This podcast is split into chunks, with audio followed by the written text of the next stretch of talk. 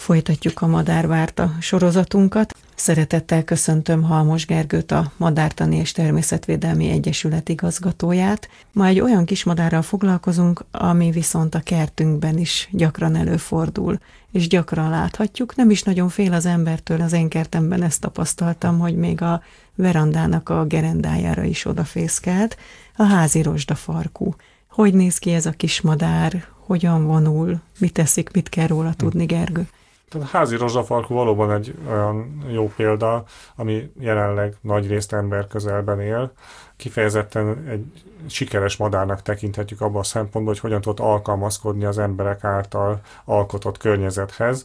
Egyébként is ilyen sziklás területeken fészkel klasszikusan, és így a városi beton rengeteg is számára egy hasonló élőhelyet tud produkálni. Egészen Budapest belvárosában is találkozhatunk vele, és a tetőkön, tehát ott nem lent kell keresgélni, hanem egészen fönt a tetőkről először a énekét hallhatjuk meg, ami eléggé jellegzetes, egy ilyen fura, recsegős hangokkal indító, azt rövid csivitelésé alakul át.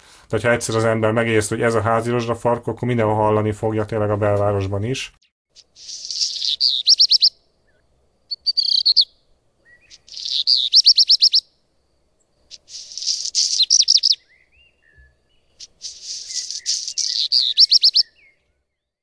Ennek köszönhetően ez, a faj sikeresen elfoglalt nagy területeket, és az állománya jelenleg is mi úgy látjuk, hogy növekszik az adataink alapján.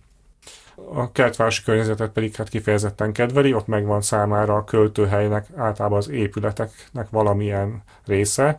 Sokszor így eresz alatti vízszintes részeket keres, ahova a fészkét tudja rakni, vagy hát kiválóan elfoglalja a szellőző rácsokat, és mindenféle olyan Sőt, nálunk még egy ilyen stukkó repedésbe is Igen, tehát minden olyasmit, ahova ugye elhelyezhető a fészke, hát illetve, hogyha valaki műfészket, hát odút helyez ki számára ezeket a C-típusú odúkat, amiknek ilyen nagy nyílása, tehát nem ez a klasszikus kereknyílású, hanem úgy ilyen ládaszerű. ládaszerűbb odút, ha kihelyezünk, azokat is nagyon szereti elfoglalni, tökéletes helyet biztosít a fészke számára. Nem mondtuk el, hogy néz ki a madár, mert azért nem mindenki Igen. ismeri.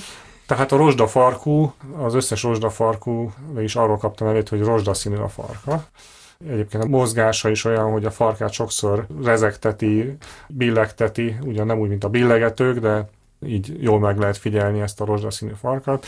De a házi rozsdafarka egyébként egyszínű viszonylag, tehát eh, szürkés, feketés színek attól függ, hogy most egy hímről vagy tojóról beszélünk, jellemzik az egész madarat, és az a rozsdaszínű farok, tehát eh, erről lehet így leginkább eh, megismerni. Testmérete az, az nagyjából a széncinke méretében van, kicsit vékonyabbak a lábai, meg specialistább rovarevő csőre van, kicsit más az alkata, de mérete elég hasonló.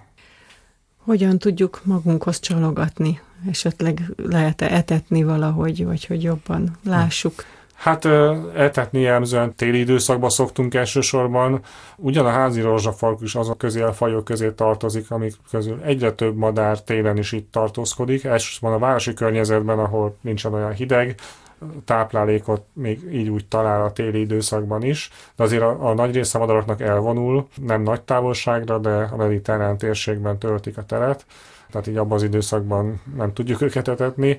Egyébként főleg rovarokkal táplálkozik. Rovarevőknek amúgy sem olyan egyszerű a, az etetése. Persze meg tudjuk oldani, mert vannak már ilyen megoldások, hogy mondjuk liszkukaca vagy más hasonló állatoknak a szállított változatát etetőanyagnak lehet használni, de itt elsősorban amit tehetünk, az az, hogy egyrészt itatjuk, mert az itatóra szívesen jár, másrészt a kertünket úgy tartjuk fönt, hogy abban azért legyen helye a rovaroknak is, amik táplálékot jelentenek számára, és hát ahogy már az előbb említettük, odút is ki tudunk helyezni, ez a C-típusú odú, hát, amit egyébként nagyon nagy hatékonysággal elfoglalnak, hogy nincsen nála jobb hely, mert a szellőző rács az mindig jobb, tehát hogy a rozsdafarkú tudja, hogy mit akar, és hát sokszor hiába rakunk ki odukat, de hogyha ő neki van egy helye, amit eh, standarden kiválasztak, úgyis oda fog menni, de ha nincsen, akkor viszont ebbe az odúval nagyon hatékonyan meg lehet telepíteni.